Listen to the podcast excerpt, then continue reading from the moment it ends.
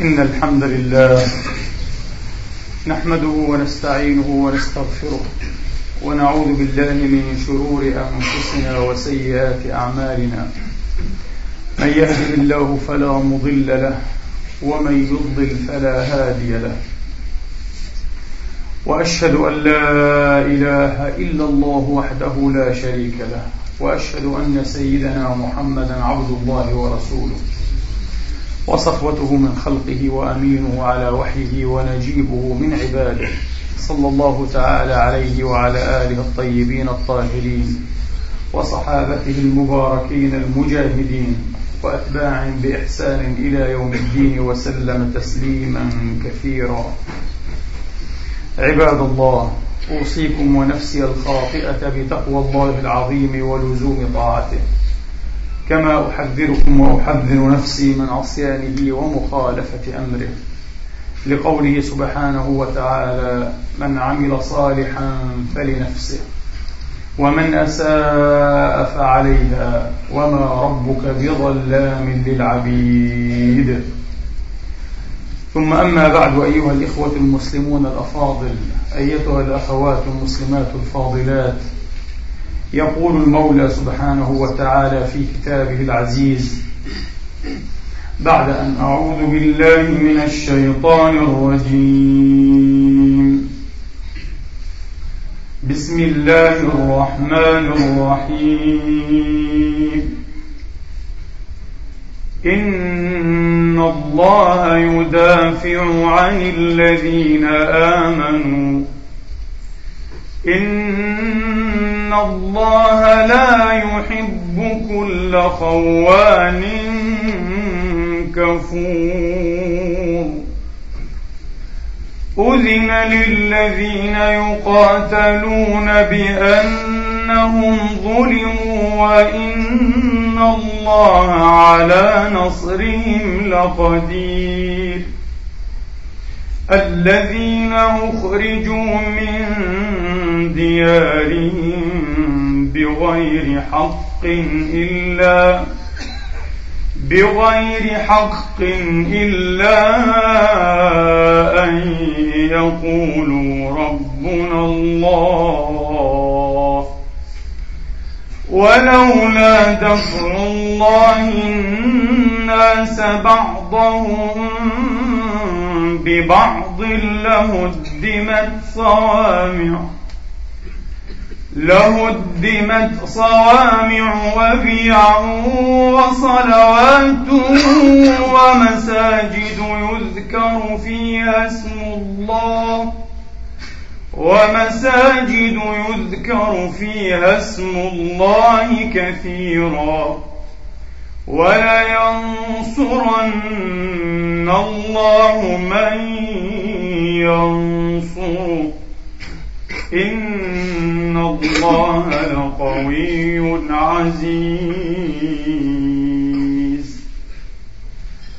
الذين إن مكناهم في الأرض أقاموا الصلاة. أقاموا الصلاة وآتوا الزكاة وأمروا بالمعروف. وأمروا بالمعروف ونهوا عن المنكر. ولله عاقبة الأمور. صدق الله العظيم. وبلغ رسوله الكريم ونحن على ذلك من الشاهدين. اللهم اجعلنا من شهداء الحق القائلين بالقسط. آمين. اللهم آمين. أيها الإخوة الأكارم والأخوات الكريمات قرأت في كتاب صدر من وقت قريب نسبيا للمستشرق الأمريكي البريطاني الأصل برنارد لويس وهو مشهور عالميا وهو يهودي الديانة أيضا.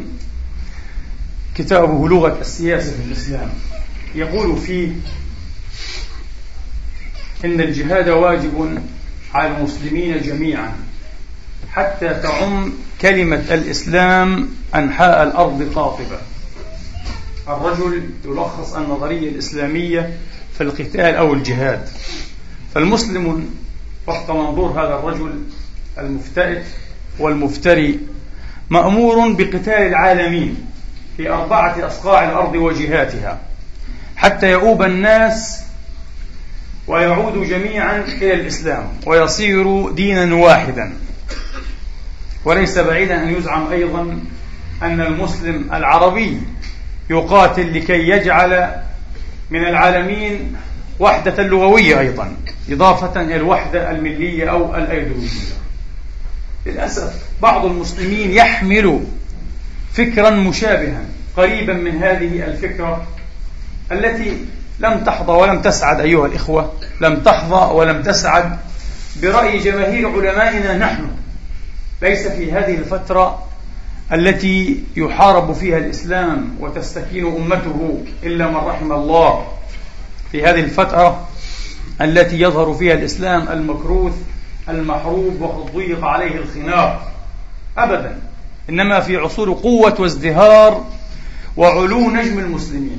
كان رأي جماهير العلماء الإمام الأعظم أبي حنيفة والإمام مالك والإمام أحمد وسفيان الثوري وهو الإمام الخامس في الإسلام وكذلكم المذهب الإمامي الاثنى عشري رأي هؤلاء وغيرهم كثير كثير. أن الكافر لا يقاتل لكفره. ممنوع أن تقاتل الكافر لأنه كافر. أبدا. إنما يقاتل الكافر والمشرك لعدوانه. إذا اعتدى عليك أنت مأمور بأن ترد العدوان عن نفسك.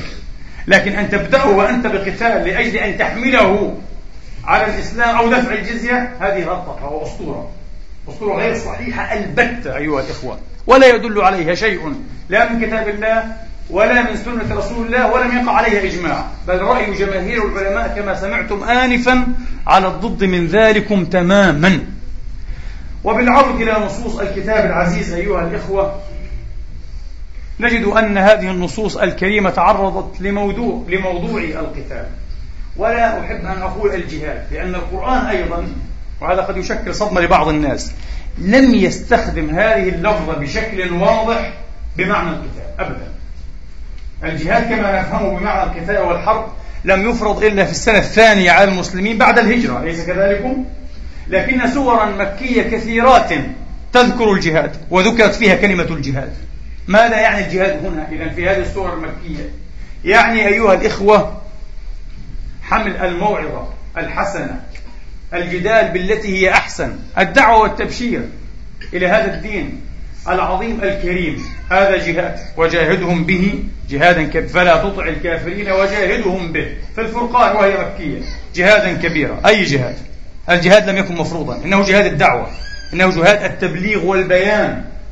وفي آخر عنكبوت وهي مكية أيضا.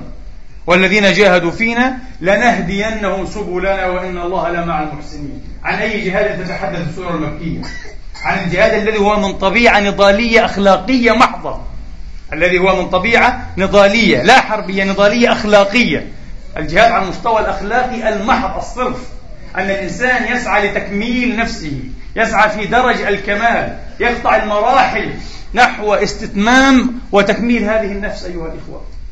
وفي الحديث الشهير الصحيح والمجاهد من جاهد نفسه ولسنا بحاجة إلى تصحيح حديث إبراهيم ابن عبلة أو غيره. رجعنا من الجهاد الأصغر الجهاد الأكبر والكلام على إسناده. لا المجاهد من جاهد نفسه. حتى إن كنا غير محتاجين إلى هذا الحديث فالآية فيها مقنع وفيها وفاء وفيها غناء أيها الإخوة. والذين جاهدوا فينا لنهدينهم سبلنا وإن الله لمع المحسنين. هذه هي موارد كلمة الجهاد أيها الإخوة وما يدور مدارها. أما الجهاد بالمعنى الذي نفهمه أو صرنا نفهمه فالقرآن يعبر عنه بالقتال. هكذا لا يعبر عنه بالجهاد لأن الجهاد أوسع مدى وأمداء بكثير من أن يكون وقفا على خصوص هذا المعنى. على خصوص المعنى القتالي الحربي أيها الإخوة. أوسع أمداء بكثير. وقد صنف بعض العلماء ذاكرا أن الجهاد يصنف أصنافا ويتنوع أنواعا بلغ بها عدة ثلاثة عشر صنفا ونوعا. ثلاثة عشر صنفا ونوعا. القتال والاحتراف واحد منها. وبقية الأنواع. أين هي؟ هكذا إذا أيها الإخوة. طبعا مثل هذا الإغراض أيها الإخوة. إذا موضوع القتال حتى لا نشذ عن السياق. موضوع القتال أيها الإخوة وهدفه ومبرراته. القرآن كان واضحا تماما حين عرض لها حين عرض لها. فلا نقاتل إلا من بدأنا بالعدوان. وقاتلوا في سبيل الله الذين يقاتلونكم ولا تعتدوا. إن الله لا يحب المعتدين. لكن نفرا من المسلمين قليلين للأسف. وأكثر المغرضين من الآخرين طاب لهم وشاقهم ولذهم أن يزعموا أن أمثال هذه الآيات منسوخة. أن أمثال هذه الآيات منسوخة. ما الذي نسخها؟ آفة تفكيرنا وآفة ثقافتنا الإسلامية للأسف أنها تعرض الأقوال في معرض واحد على قدم سواء القول المدلل المبرهن الذي يحتج له بوجه عديد من وجوه الاحتجاج والنظر مع القول الذي تعوزه الحجة أصلا يوضع هذا مع هذا على قدم سواء وتقرأ أنت في المدونات الفقهية وفي كتب التفسير وغيرها على أن هذا يعادل هذا لا يعادله وكيف له أن يعادله؟ وهو لا يتبرر أصلا بطريقة من طرق النظر ولا أيضا بحقائق التاريخ ووقائعه. يستحيل أن يثبت مفتر أو متحمس بحسن نية أن الرسول عليه الصلاة والسلام قد بدأ غيره بالهجوم. مستحيل. حتى المسلمون لم يفعلوا ذلك. كانوا دائما يردون العدوان. كانوا دائما يردون عن أنفسهم العدوان وهذه قاعدة الإسلام العتيدة في تشريعه الحرب والقتال. وإن شئتم الجهاد. على كل. فيقول الله هذه منسوخة وأين أنتم؟ من قوله تبارك وتعالى الذي يحفز فيه الهمم ويحركها على خوض الحروب والمعامل الحمراء. أيها الإخوة انتصرنا أو انهزمنا. حتى نغسل دنس الشرك أو حتى نطهر الأرض من دنس الشرك والوثنيات. وكل ما ليس بإسلام وتوحيد فليقاتل في سبيل الله. الذين يشرون الحياة الدنيا بالآخرة ومن يقاتل في سبيل الله فيقتل أو يغلب فسوف نؤتيه أجرا عظيما. نعم. ما الذي يبرر هذا القتال؟ ليس كما يفهمه هؤلاء المتحمسون الذين جعلوا القرآن عظيم فأخذوا بأجزاء وتفاريق وأهملوا وغضوا النظر أيها الإخوة عن أجزاء وتفاريق أخرى للأسف. كل المنظومات الفكرية أيها الإخوة والفلسفية والأخلاقية كل هذه المنظومات إذا جعلت تفاريق فإنها تعيض بعد ذلك عدوة لنفسها. كما قال النبي عليه الصلاة والسلام لا تضربوا القرآن بعضه ببعض. إذا جعلت القرآن تفاريق أخذت شيئا وأغفلت أشياء فأنت تجعل القرآن متشاكسا متناقضا مع نفسه. وبهذا أو بهذه الخطة الحمقاء أنت لا تخدم الإسلام. بالعكس أنت تنال من جناب هذا الدين الحمي العزيز اقرأوا مباشرة في الآية التي بعدها وهي التي سوغت الآية التي تذكر المسوغ لهذا القتال. هذا يتحدث فقط عن التحفيز والتنشيط لكي يعظم التهمام أو الهم بالقتال. لكن ما هو المبرر؟ ما هو المسوغ؟ وما لكم؟ في الآية التي تليها جاءت على الولي منها مباشرة. وما لكم لا تقاتلون في سبيل الله والمستضعفين من الرجال والنساء والولدان. الآية الكريمة. أيها الإخوة معلوم أن الإسلام لأول أيامه قد جابهه وثنيو مكة. مجابهة قاسية. أرادوا لها ومنها أن تكون استئصالية. شتى فنون التنكير والتعذيب.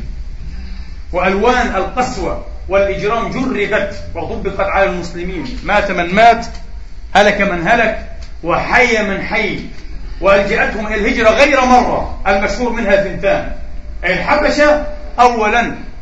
ثم صاروا بعد ذلك يؤمون المدينة المنورة على منورها. ألف تحية وألف سلام. هكذا. طيب. أليس من حق الفضيلة؟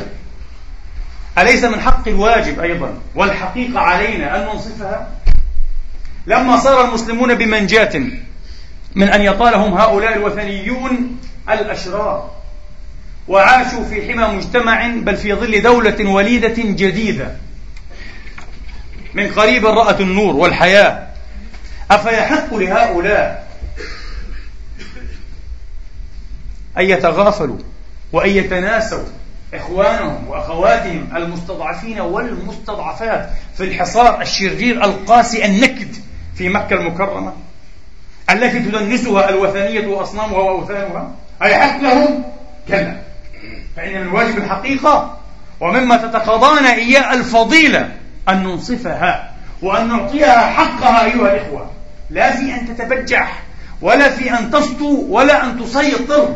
واعلموا أيها الإخوة أن المنطق القرآني الواضح والحاسم هو ضد نزعات الفساد وضد نزعات السيطرة. المسلم ليس عنده نزعات سيطرة. تلك الدار الآخرة نجعلها للذين لا يريدون علوا سيطرة. نزعات السيطرة المسلم بارئ منها. المسلم الذي يفهم دينه جيد. ولا فساد. نزعات التدمير والتخريب والعاقبة للمتقين.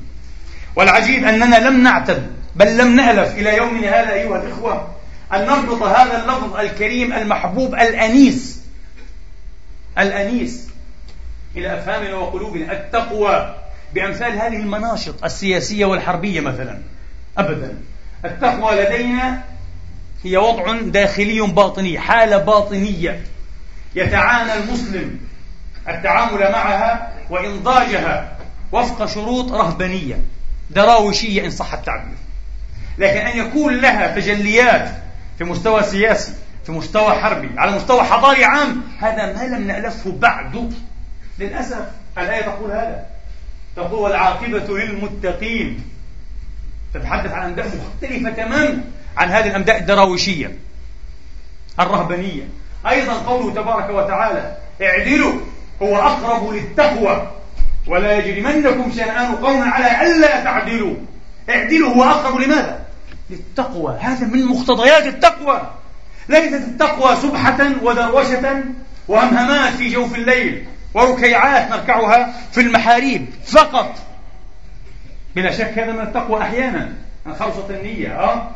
ووضحت سبيله إيه؟ العبادة القاصدة لكن أيضا من تجليات أو مجال التقوى أيها الإخوة ما ذكر الكتاب أن تكون بارئا من نزعة السيطرة من أن يهيجك روح الغلب وروح الظفر.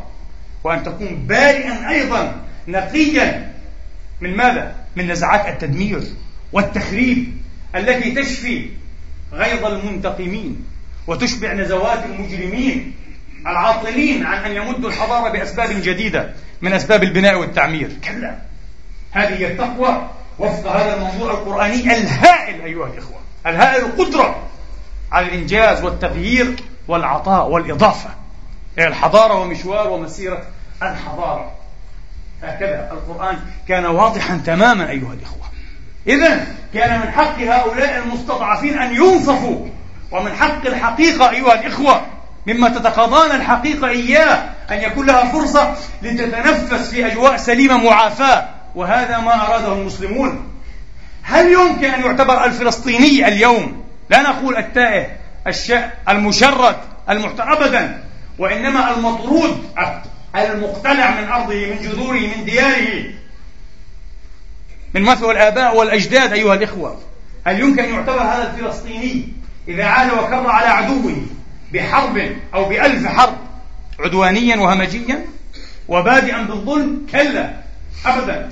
إذا لماذا يعتبر المجاهدون البدريون وعلى رأسهم محمد بن عبد الله؟ بل وجبريل عليه السلام أيضا. وببئر بدر كما قال حسان رضوان الله عليهم أجمعين إذ يرد وجوههم جبريل تحت لوائنا ومحمد. هل يعتبر هؤلاء عدوانيين وهمجيين؟ يا للرحمة يا للشفقة إن قريش هي المظلومة هي الضحية هي كبش الفداء والمحرقة. وأما هؤلاء أصحاب القضية العادلة الواضحة القاصدة فهم الظالمون العدوانيون. طردوا من بلادهم أيها الإخوة. ونزعت أملاكهم وصدرت. واستضعف من بقي من ضعفائهم. ثم ليس لهم بعد ذلك الحق في أن يدفعوا عن أنفسهم الويل والثبور وهكذا تكون عظائم الأمور في التفكير.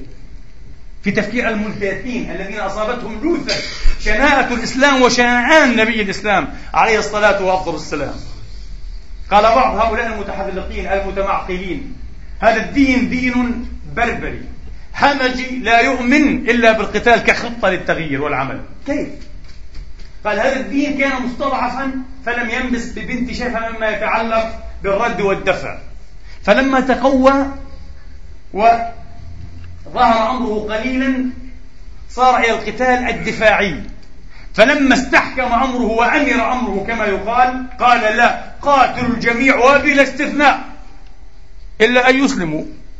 من أين لكم هذا؟ أين هذا الكذب الوقاح الصراح على شرع الله والحمد لله كتابه محفوظ؟ والنصوص موجودة حاضرة عتيدة ومرصودة. قالوا قال تعالى وقاتلوا المشركين كافة قاتلوا جميع المشركين المعاهد وغير المعاهد. من وفى ومن نقض وكفر بذمته. للأسف يا ضيعة النحو ويا حسرة سيبويه وأحفاد سيبويه مع هؤلاء الجهل الحمقى. من ذا الذي قال من المفسرين إن كافة هنا صفة للمشركين؟ من ذا الذي قال؟ كيف تسول لهؤلاء الأوغاد أنفسهم أن يتكلموا في دين الله وما حدقوا حرفا من نحو العربية؟ وفي العربية نزل هذا الكتاب العزيز. أبدا. لم يقل أحد ذلك. إنما معنى الآية على ما يفهمه صبيان المكاتب. أبناء الحادية عشرة من أسنانهم وقاتلوا المشركين كافة أن كافة منصوبة على أنها حال من المؤمنين المخاطبين. يعني يا جماعة المؤمنين اتحدوا في قتالكم من يجب قتاله من المشركين. هذا معنى الآية.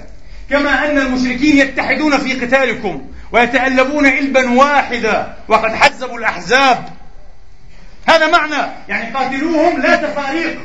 بل عصبة واحدة صفا واحدا إن الله يحب الذين يقاتلون في سبيله صفا. هذا معنى الآية. قاتلوهم جميعا أنتم جميعا. حال من المخاطب. وليس صفة للمشركين. ما هذا العمل؟ لكنه شنآن الإسلام. وغفل هذا الأعمى. للأسف عربي مسلم. يطن بلغتنا ومن أبناء جلدتنا. ويزعم أنه مستشار وأنه يريد أن ينقي الفكر الإسلامي. حسبنا الله ونعم الوكيل. ما يبلغ الأعداء من جاهل لكن لا هؤلاء ليسوا بجهلة إنهم مغرضون والغرض مرض. الغرض مرض كما قيل قديما. مغرضون للأسف الشديد. يتحببون إلى أعداء وشانئي ومبغضي هذه الأمة. لعلهم ينالون منهم بعض النول بعض العطاء. لعل بعض الصحف الأجنبية تكتب عنهم أو ترشحهم ضمن أعظم 200 شخصية. للأسف هذه طريقة جديدة للتايم أيها الإخوة وغيرها. أي إنسان ينال من الإسلام خاصة إذا كان مسلما. مباشرة يوضع على أنه شخصية من أعظم 200 شخصية. حقارات وتفاهات هكذا. على كل حال هذا زمان الرويبضات زمان الأقزام ليس زمان العمالقة. نعود إلى ما كنا فيه. هذه السورة أيها الإخوة التي دائما يدندنون بها سورة التوبة إنها أشد سورة على الكفار والمشركين والمنافقين المذبذبين المترددين المتهوكين. أشد سورة إنها تبدأ بإعلان عام عن قطع العلاقات جملة مع المشركين. هكذا؟ لا. السورة أيضا وهي أشدها أشد السور بلا مرية. استثنت الذين وفوا بعهودهم وحفظوا كلماتهم إلا الذين عاهدتم من المشركين. ثم لم ينقصوكم شيئا ولم يظاهروا عليكم أحدا فأتموا إليهم عهدهم إلى مدتهم. والتذييل كيف أتى التذييل؟ إن الله يحب المتقين. لا إله إلا الله. التقوى التقوى تذكر كثيرا في هذه المواضع. هنا تظهر حقيقة تقوى المؤمن أن يتعاطى في شؤون الحرب قبل شؤون السلم بأريحية المؤمن الصادق أيها الإخوة. بروحية المؤمن الذي يعلم أن خطة الله سبحانه وتعالى في التعامل مع الملل والأديان والأفكار والأحزاب هي أن تبقى وأن تتجاوز وأن تتفاعل بعد ذلك. الله يريد ولو شاء ربك لآمن من في الأرض كلهم جميعا. أفأنت تكره الناس حتى يكونوا مؤمنين؟ الله يقول لمحمد عليه الصلاة والسلام حتى لو أحببت وأردت ذلك لن تستطيع. لأنك تسير ضد تيار القدر. القدر الكوني يقول لا. ستبقى الأديان والألوان وصنوف الملل والنحل متجاورة لتتفاعل. هذه خطة الإسلام أيها الإخوة. التوراة العهد القديم. يذكر أن الذين بنوا أو ابتنوا برج بابل. إنما فعلوا ذلك ليحاربوا الرب. يهواه إله اليهود. ليحاربوا هذا الرب. عندهم ثأر يريدون تصفيته باختصار. فلما ابتنوا هذا البرج خاف الرب سبحانه وتعالى وقد تألبوا عليه إلبا واحدا خاف أن يغلبوه والعياذ بالله. كبرت كلمة تخرج من أفواههم. فبلبل ألسنتهم فبلبل ألسنتهم. وهكذا أيها الإخوة انقطعت الشبكة العصبية التي تصل بينهم وتفرقوا واضطرب حبل نظامهم وغلبهم الرب بهذه الطريقة. إذا إنها خطة ماكرة من القدر الأعلى من الغيب أيها الإخوة الأسمى لماذا؟ لكي يبقى البشر مختلفين متعادين يصفون حساباتهم والناجي الوحيد هو الرب. لا إله إلا الله. ماذا؟ ما هذا السفه وما هذا السخف؟ كيف يتناول جناب الرب الجليل لا إله إلا هو مثل هذا الصغار الفكري؟ لكن القرآن الكريم يعرض القصة من منظور مختلف تماما. يقول ومن آياته اختلاف ألسنتكم وألوانكم. من آيات الله. من بدائع القدرة والصنعة الإلهية. اختلاف ألسنتكم وألوانكم. إن في ذلك لآيات للعالمين. لمن كان عنده علم وذكر وفكر وفقه وحذاقة وزكانة إن في ذلك لآيات للعالمين. آية. وجعلكم شعوبا وقبائل. لم يقل تصفوا حساباتكم. قال لتعارفوا. ثم قال إن أكرمكم عند الله أتقاكم وتتكرر التقوى مرة أخرى. شيء عجيب. إذا هكذا التقوى أيضا في شؤون السلم تترجم عن نفسها وتعبر عن حالها بماذا؟ بإعطاء المسلم الآخر فرصة لكي يعيش من غير تعتعة ومن غير قلقلة من غير تخويف وترهيب يقول المؤرخ البريطاني الكبير أرنولد تومبي صاحب دراسة التاريخ يقول لقد كان الإسلام هو المبدأ الوحيد الذي سمح خلال العصور الوسطى للمخالف في الاعتقاد والموقف أن يبقى على قيد الحياة مع احتفاظه بعقيدته ودينه. الوحيد أيها الإخوة. المبدأ الوحيد. يعود هؤلاء المجادلون في لجج ولدد ليقولوا كلا إن هذا الإطار الذين تريدون أن تضعوا الجهاد الإسلامي في داخله غير مناسب وغير صحيح. أين أنتم من نحو قوله تبارك وتعالى؟ فإذا لقيتم الذين كفروا فضرب الرقاب. حتى إذا أثخنتموهم فشدوا الوثاق. قتل. قتل بالجملة أيها الإخوة. لكل مخالف. للكفار جميعا. الله أكبر. قالوا هذه آية من سورة تسمى سورة القتال. سورة محمد. صلى الله على محمد وآله وأصحابه. من سورة محمد المعروفة بسورة القتال أيضا. فإذا لقيتم الذين كفروا فضرب الرقاب. اضربوا رقابهم. اقرأوا أول السورة لتعرفوا المبرر. من هؤلاء الكفار المقصودون بالقتل والقتال؟ وشد الوثاق. السورة من أولها أيها الإخوة. تبدأ هنا فتقول الذين كفروا وصدوا عن سبيل الله وضل أعمالهم. إنهم هؤلاء الصادون عن سبيل الله تبارك وتعالى. الذين عوقوا مشوار الدعوة الذين اضطهدوا الدين الجديد وأهله وحملته. الذين فتنوهم. والقرآن واضح والفتنة أشد من القتل والفتنة أكبر من القتل وقاتلوهم حتى لا تكون فتنة. إذا غاية الجهاد غاية القتال أين هي؟ حتى لا تكون فتنة. إذا خل الجو وسكن أيها الإخوة وراه وصار كل صاحب عقيدة أو معتقد حرا وبمنجاة من أن ينكل وأن يستعصل وأن يقصى عن الساحة فلا قتال إذا انتهى. هذه الغاية. إذا هذه الفتنة أن يضطهد أصحاب العقائد. أن يضطهد المستضعفون. ليس المسلمين وحدهم فقط أعني كل أصحاب العقائد. وأعود إلى آية المقام التي صدرت بها هذه الخطبة. ولولا دفع الله الناس بعضهم ببعض لهدمت ماذا؟ لم يبدأ المساجد أخرها. ليس ثمة عصبية أيها الإخوة ولا انحياز. لهدمت صوامع وبيع وصلوات ومساجد يذكر فيها اسم الله كثيرا. هل هذه الغاية النبيلة يمكن أن تكون غاية لحرب عدوانية ظالمة كما يقول هؤلاء المأفونون. حرب عدوانية وتريد بعد ذلك أن تعطي الحرية لكل أصحاب الديانات لكل المعابد. مستحيل هذا لم يحدث.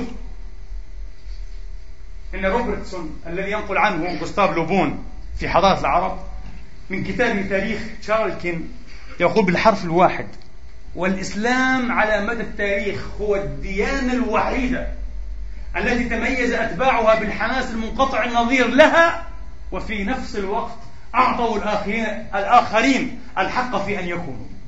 الوحيد عبر التاريخ الذي فعل ذلك هذا ما يقوله روبرتسون في تاريخ شارلي الوحيد عبر التاريخ أيها الإخوة.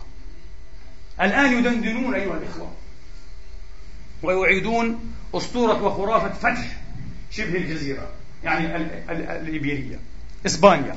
بكلمة مختصرة أبدا. المسلمون لم يغزوا غزوا أيها الإخوة وإنما أتوا بناء على مطلب من الجماهير المطحونة.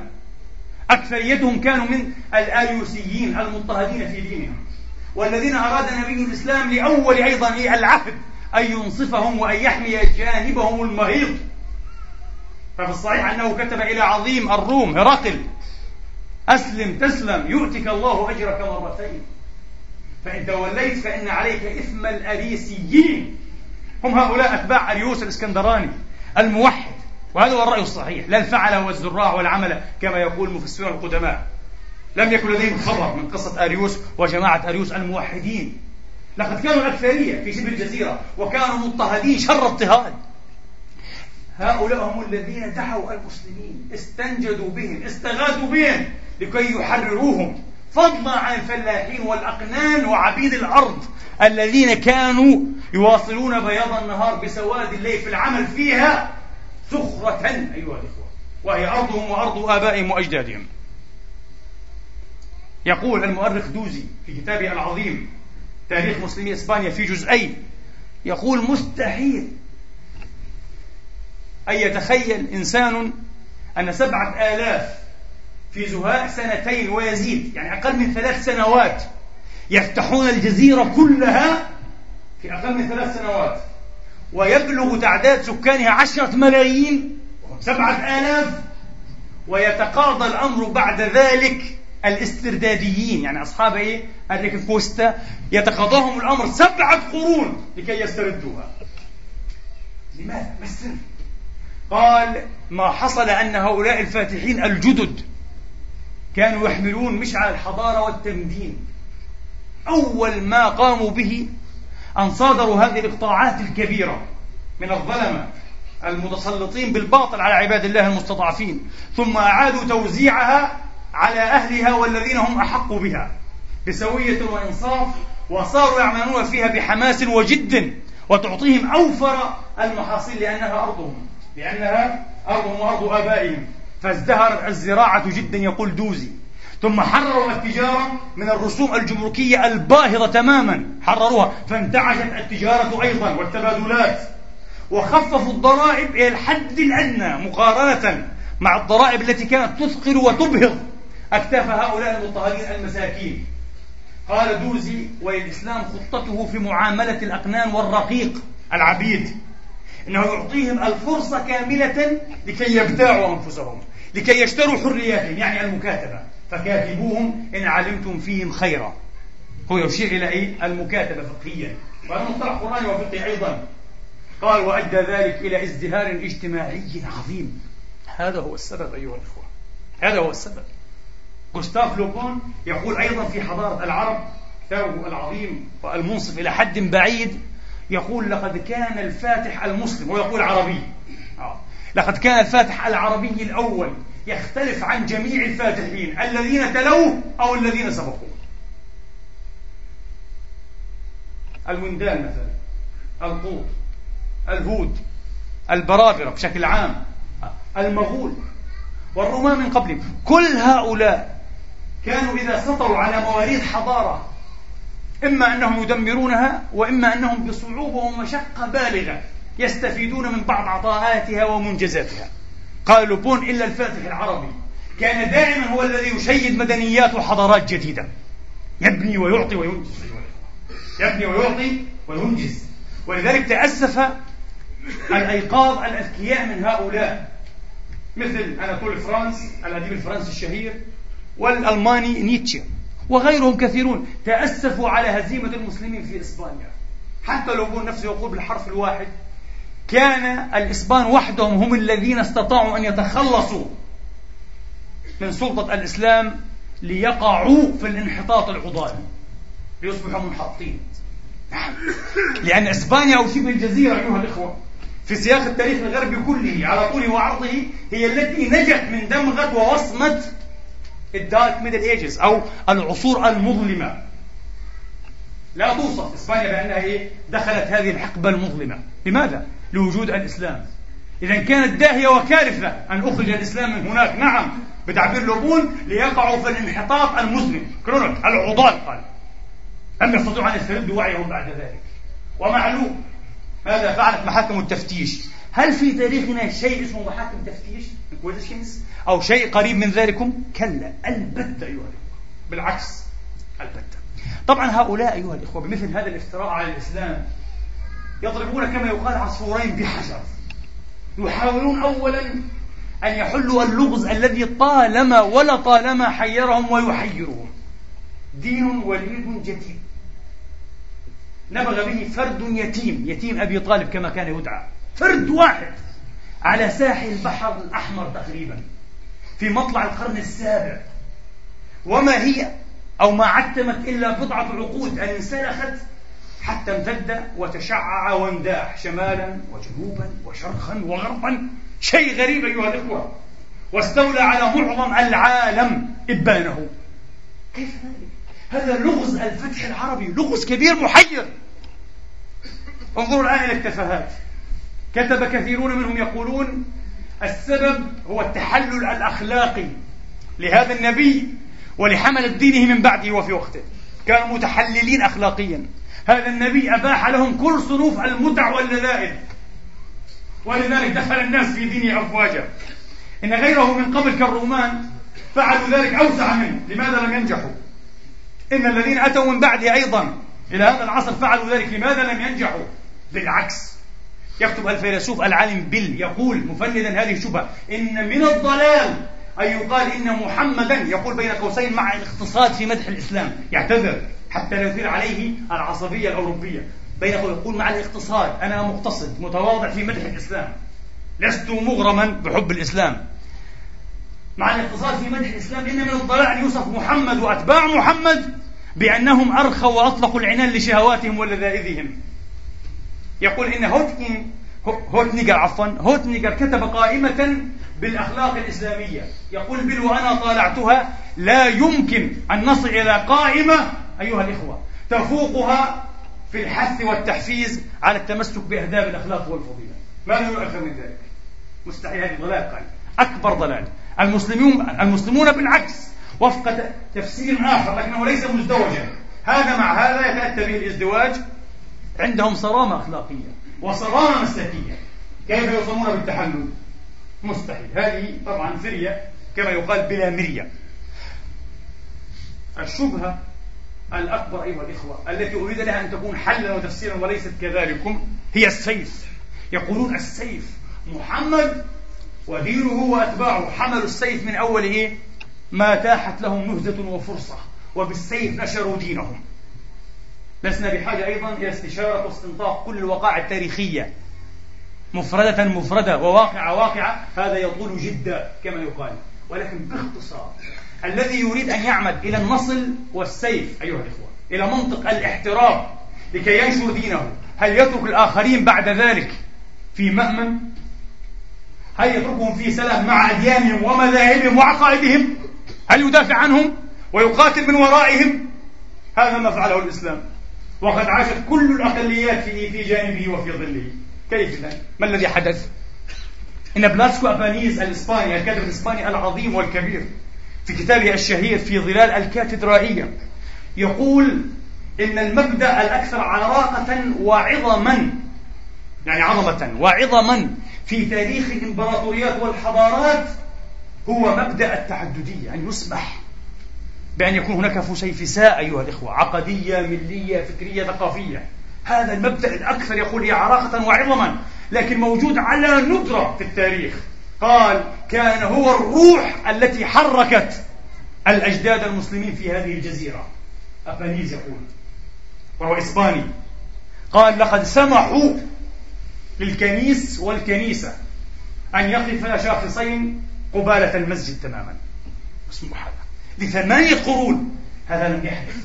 ماذا لو غلب الرومان؟ كما غلب الكاثوليك مثلا. على بلادهم التي يدعون أنها بلادهم. لا بأس. ماذا لو غلب التاريخ يقول أبدا. لون واحد صوت واحد اتجاه واحد طريق واحدة. أبدا. وليذهب الآخرون إلى الجحيم. بعد الإسكندر الذي كانت تراوده وحركته بلا شك وأنجز. لكن إنجازه فيما نحن بصدده كان شبه عقيم إن لم يكن عقيما بالكلية. الإسكندر المقدوني أراد وحدة عالمية أيها الإخوة. وحدة عالمية لكنه لم يكن نبيا سماويا. بالعكس الإسكندر لم يكن يحمل معه الفكر اليوناني أبدا وإنما كان يعتنق أفكار وملل ومذاهب وعقائد الشعوب التي يفتحها ولم يكن خلفاؤه أحسن حالا منه فهل حقق الوحدة العالمية؟ هل صنع نوعا من ال Pax كما يقال؟ Pax إسكندراني أو شيء من هذا؟ لم يفلح وبعد قليل من هلاك الرجل انقسمت هذه الدولة العظيمة تماما إلى ثلاث أقسام رئيسية. بطالمة مصر السلوقيون في العراق وبلاد الشام والأنتيغونيون في آسيا الصغرى وفي مقدونيا. وانتهى كل شيء. بسرعة وبسرعة شديدة. ذهب مع الريح كما تقول ميتشي في روايتها. ذهب كله مع الريح. لم يفلح الهكسوس الذين جاءوا من آسيا وغزوا مصر أيها الإخوة لفترة طويلة وانقطع تسلسل الأسرات نظام إيه؟ وتاريخ الأسرات الفرعونية. ما عتموا بعد قليل أن عادوا إلى بلادهم بلاد الشام. وهم يحملون أديان وعادات وتقاليد وأنماط حياة الفراعنة. انتهوا لم يفلحوا. البرابرة الذين جاءوا من أواسط آسيا وغزوا هنا قلب أوروبا. كالوندال وأمثال هؤلاء. بالسيف في حروب وحشية مدمرة. ما لبث أن صدئ هذا السيف. وأذابتهم مواريث الحضارة الرومانية بالكلية. واختفوا. بالكامل. الذي حصل في الحالة الإسلامية شيء مختلف تماما أيها الإخوة. ولكن نؤكد أنه مختلف تماما نوعيا كيفيا. نحب أن نذكر بحقيقة أشرنا إليها على اختضاب في مقامات سابقة. كل الأديان والملل الشهيرة عالميا.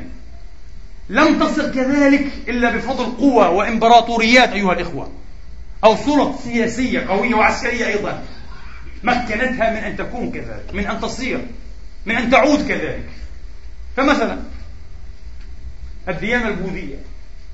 لولا ما كان من أزوكا وخدمة أزوكا للبوذية لما انتشرت في جنوبي شرق آسيا. أبدا. الديانة الكونفوشيوسية في الصين. لو لم يكن من فضل الرئيس مقاطعة لو الجنوبية في الصين لما كان لهذه الملة أو لهذه الفلسفة أي أثر في الحياة والتاريخ. الزردشتية أتباع زردشت الفارسي. لولا ما كان من خدمة داريوس لهذا المذهب لما انتشر حتى بلغ به أثينا داريوس. في سلطانه في عظمته في قوته. المزدكية. لولا ما كان من خدمة قبال لها لما انتشرت ولما فرضها على قومه حتى أنه فرضها على المناذر العرب. المسيحية. وهذا معروف في الجميع. لولا ما كان من دعم وتبني قسطنطين لها في مطلع القرن الرابع الميلادي 313 بالضبط لما كان لها شأن. ولربما انمحت عن وجه البسيطة. الحال مع الإسلام مختلف تماما. كل القوى تألفت ضده. العرب الوثنيون المشركون الأهل والأقارب تألفوا ضده. الروم تألفوا ضده. الفرس تألفوا ضده. وبالمناسبة موضوع أن الإسلام يهاجم ويبدأ بالهجوم وهو دين شرس وعدواني وليس دفاعيا كما يزعم وهذا الزعم حقيقي. كما عرفتم أيها الإخوة بالنسبة للحالة الفارسية. من أين بدأت نذر الحرب؟ من الذي بدأ؟ من الذي أطلقها؟ كسرى كسرى فارس. يأتيه كتاب لطيف ورقيق وهذه النبرة من رسول رب العالمين يدعوه إلى الإسلام. طب إن تولى ماذا قاله النبي؟ سأقطع رأسك أبدا. كما قال لهرقل فإن توليت قال لهرقل فإن عليك إثم الآلسين تحمل مسؤوليتك أمام الله تبارك وتعالى. أنا لا أملك أكثر من دعوة. أنا أدعو لك وأدعوك أكثر من ذلك. لا. تريد أن تبقى كما أنت كف عدوانك عني فتبقى. لذلك هرقل هذا انتبهوا أيها الإخوة. هرقل كما روى أبو عبيد وصححه ابن حجر في أول الفتح في رواية عند أبي عبيد رحمة الله عليه القاسم هرقل لما جاءه كتاب النبي وكان موقنا في قلبه في أعماقه. أن هذا نبي آخر الزمان ملك الختان كما في الحديث الطويل حديث الوحي. أخذ الكتاب وقبله ووضعه على رأسه. ثم طواه ووضعه في قصر من ذهب. واختلف. يقال هذا الكتاب ربما يكون موجودا إلى اليوم. اختلف في مصير هذا الكتاب. النبي لما بلغه ذلك ماذا قال؟ انتبهوا. في الرواية الصحيحة هذه عند أبي عبيد قال ثبت الله ملكه. هل يدعو لهرقل وهو المخالف في الدين والمعتقد والحضارة أن يثبت الله ملكه ملكه وخطة أو خطة النبي؟ وحدة عالمية باسم الإسلام؟ مستحيل. الإسلام لم يبشر يوما بوحدة عالمية على أساس على أساس دين على أساس عرق على أساس لغة أو على أي أساس آخر. لم يفعلها الإسلام ولن يفعلها. هي ضد إرادة الله القدرية. الله يريد لهذا التنوع لهذا المزيف لهذه الفسيفساء أن تبقى كما هي. الله يريد. لكن رغبة المسلم في الدعوة والتبشير ليست فاترة كما قد يحسب. بالعكس هي متعججة ومحتاجة لكن بالحوار الهادئ بالبلاغ المبين لا أكثر. لست عليهم بمسيطر عليك إلا البلاغ. وما أنت عليهم بحفيظ. وما أرسلناك عليهم حفيظا آيات كثيرة جدا. أكثر من 120 آية تؤكد هذا المعنى. يقال منسوخة. ما هذه؟ ما حمية هذا النسخ.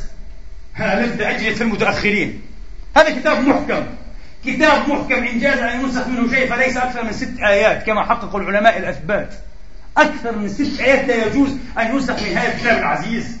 لا أن تنسخ أكثر من 120 آية بآية لم تفهم على وجهها ولم توضع موضعها. وينسخ هذا الكتاب ويجعل كالشريعة المنسية. كالشريعة المنسية. للأسف الشديد. هذا قال ثبت الله ملكه. إذا هو النبي يعلم أن هذه الديانة ستبقى المسيحية أيضا. نعم.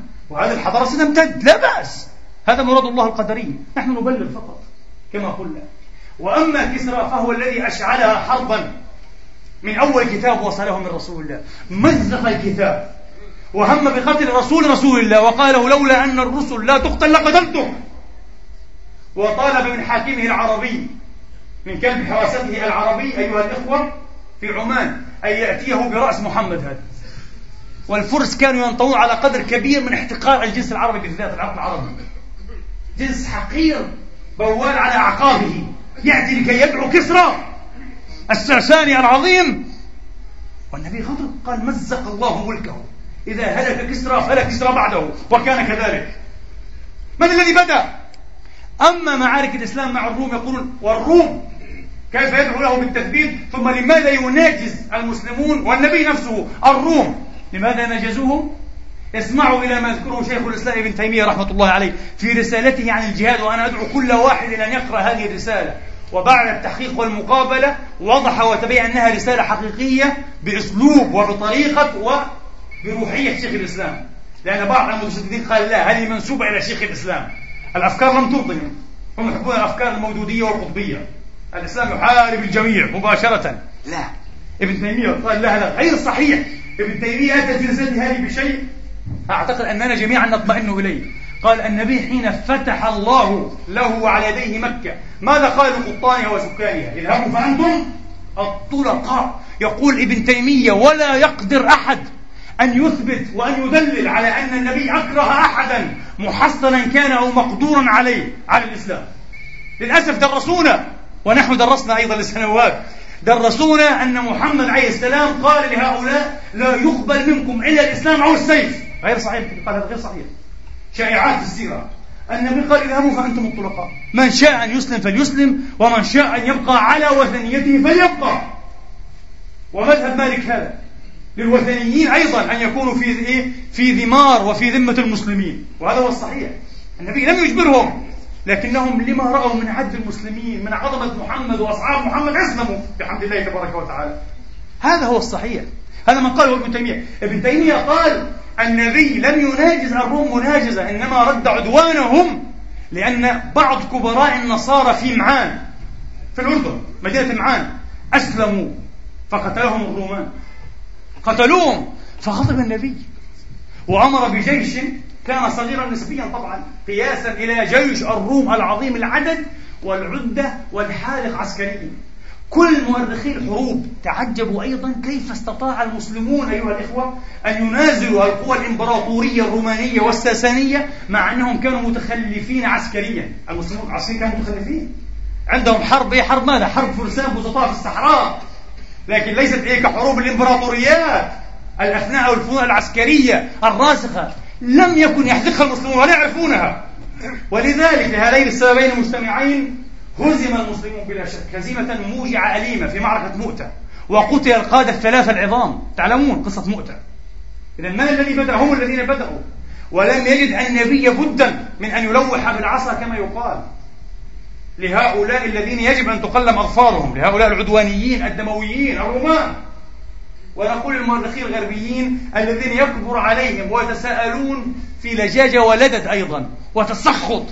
لماذا يقاتل المسلمون الرومان؟ نقول لهم ولماذا أتى الرومان أصلا إلى هذه البلاد؟ ما الذي أدخلهم بلاد الشام ومصر وشمال أفريقيا؟ ما الذي أتى بهم هل هي بلادهم؟ واتخذوا عباد الله خولا واتخذوا أموال الناس دولا. واستصغروا وأذلوا من أعز الله في بلده وبين أهله وذوي أيها الإخوة. خمسة قرون. استكبار واستخراج أنا أقول استعمار. استخراج روماني. خمسة قرون.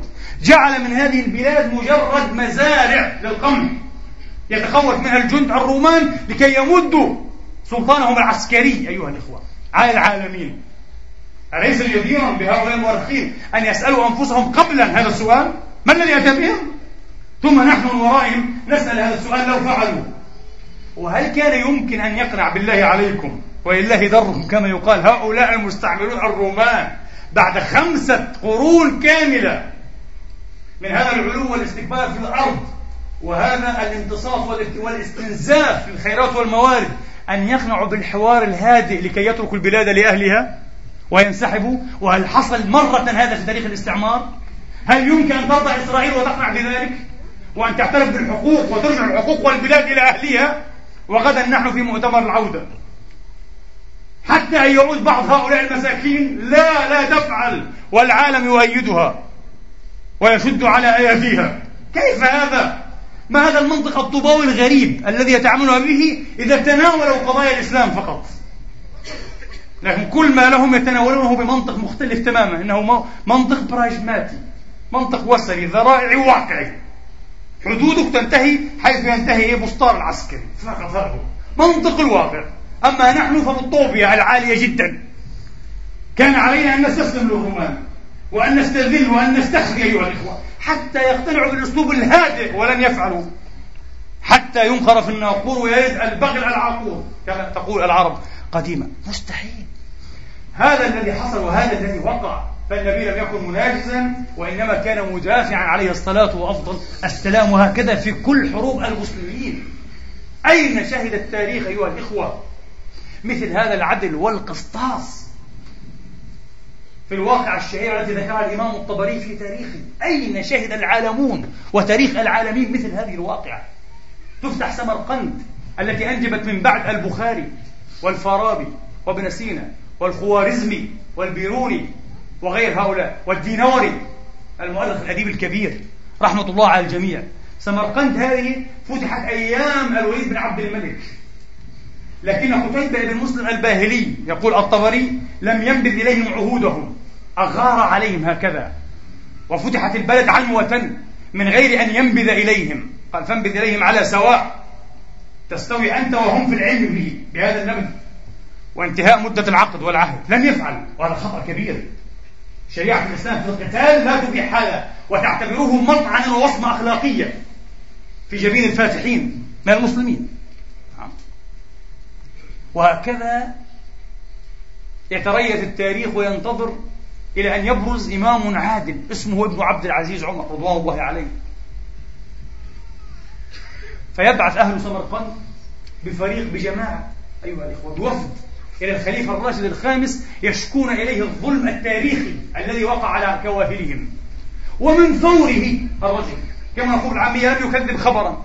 يبعث برسالة مستعجلة إلى ولي على سمرقند سليمان بن أبي سرح. يقول له إذا أتاك كتابي هذا فعين قاضيا ترضى دينه. وخلقه لكي يقضي في هذه المسألة بما أمر الله. ويفعل سليمان بن أبي سرح ويعين قاضيا من سمرقند. قاضيا مسلما كان من أهل سمرقند المسلمين وهو جميع بن حاضر الناجي. جميع بن حاضر الناجي رضوان الله عليهم أجمعين. أمة عظيمة. مفخرة هذه الواقع وحدها مفخرة يمكن أن ترجع بكل سواد تاريخنا. ويقضي القاضي بأن ما فعله المسلمون خطأ وخطيئة. والحكم يا قاضي يجب أن يتركوا سمرقند. عودوا من حيث أتيتم الجند والذين استوطنوها من المسلمين الداخلين الطارئين وليس من الذين أسلموا من أهلها فهؤلاء يبقون إن أرادوا ليخرج الجميع ثم يمهل أهل المدينة فترة وتنبذ إليهم عهودهم ويخبرون بالحرب وتكون الحرب إن أرادوا. ويبعث بالقضاء إلى عمر عبد العزيز قضاء مخيف مزلزل. هل ممكن؟ أن يطبق هذا؟ يقول نعم. فليطبق أمر الله ولننزل جميعا على حكم الله؟ ويبدأ يقول الطبري يبدأ الجنود بتفكيك مخيماتهم أيها الإخوة. يفككون المخيمات ويبيعون الأمتعة والأملاك والعقارات. ويبدأون في الخروج المسلمون والجنود. ولما رأى أهل سمرقند الذين لم يسلموا بعد هذا النصف وهذه العدالة وهذه العظمة هذا النور أيها الإخوة جعلوا يبكون قالوا لا لا نريد بكم بدلا عودوا إلينا ونحن منكم وأسلمت البقية الباقية من أهل سمرقند. حكمنا فكان العدل منا سجية فلما حكمتم سأل بالدم أبطحوا واد مشهور جدا. ولا غرو هذا التفاوت بيننا فكل إناء بالذي فيه ينضح. هذا هو المسلم. هذا هو شرعنا. هذا هو تاريخنا. لسنا عدوانيين ولسنا برابرة ولسنا همجا. إننا أمة متحضرة أعظم وأعلى وأشرف وآلق وأنور ما تكون وأهدى ما تكون الحضارة. نسأل الله تبارك وتعالى أن يردنا إلى دينه ردا جميلا وأن يهدينا والمسلمين والمسلمات أجمعين. أقول قولي هذا وأستغفر الله لي ولكم فاستغفروه.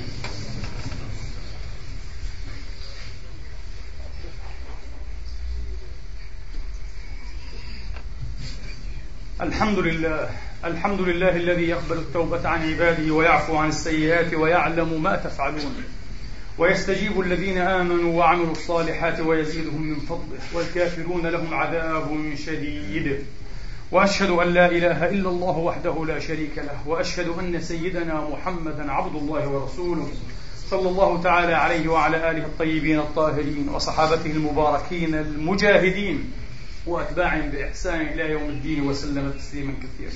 أما بعد أيها الإخوة جدير أن أنبه قبل أن أغادر هذا المقام الكريم بضرورة المشاركة إن شاء الله والمساعدة والمساندة ماديا ومعنويا في تدعيم المؤتمر الذي يمكن أن نسميه عالميا إن شاء الله والذي يعقد غدا بإذن الله السبت بدءا من الساعة الحادية عشرة صباحا ويمتد حتى الساعة الخامسة مساء بإذن الله تبارك وتعالى حول حق العودة للشعب الفلسطيني المطرود المقتلع من أرضه.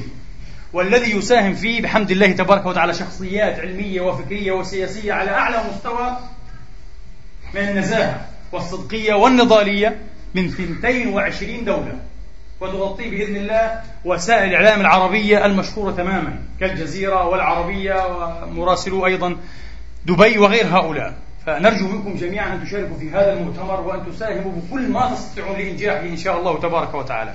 حتى يعلم الذين يغتالون الحقوق والذين يتعامون أيضا عن هذا الاغتيال أن هناك شعبا حرا شعبا أبيا شعبا يقظا راصدا لحقوقه وراصدا أيضا للأحداث لا يفرط ولن يفرط بإذن الله تبارك وتعالى في حقوقه ولا في أرضه مثوى الآباء والأجداد. إنه مؤتمر حق العودة غدا بإذن الله تبارك وتعالى والإعلان موجود والصالة معروفة لكم. هي الصالة التي استضفنا فيها الأستاذ عبد الباري عطوان أعتقد مرتين. في البرنولو قاسم فتفضلوا جميعا مشكورين ومأجورين. وبارك الله فيكم. اللهم إنا نسألك أن تهدينا وتهدي بنا وأن تصلحنا وتصلح بنا. اللهم اجعلنا مفاتيح الخير مغاليق للشر. اللهم إنا نسألك أن تعز الإسلام وأن تنصر المسلمين وأن تعلي بفضلك كلمة الحق والدين. اللهم انصر من نصر الدين واخذل من خذل المسلمين. اللهم إنا نسألك أن تجعل تجمعنا هذا تجمعا مرحوما وتفرقنا من بعده تفرقا معصوما. لا تدع فينا شقيا ولا مطرودا ولا بائسا. ولا يائسا ولا محروما بفضلك ومنك إلهنا ومولانا رب العالمين. عباد الله إن الله يأمر بالعدل والإحسان وإيتاء ذي القربى وينهى عن الفحشاء والمنكر والبغي. يعظكم لعلكم تذكرون. اذكروا الله العظيم يذكركم. وسلوه يعطكم واشكروه يزدكم. وقوموا إلى صلاتكم يرحمني ويرحمكم الله.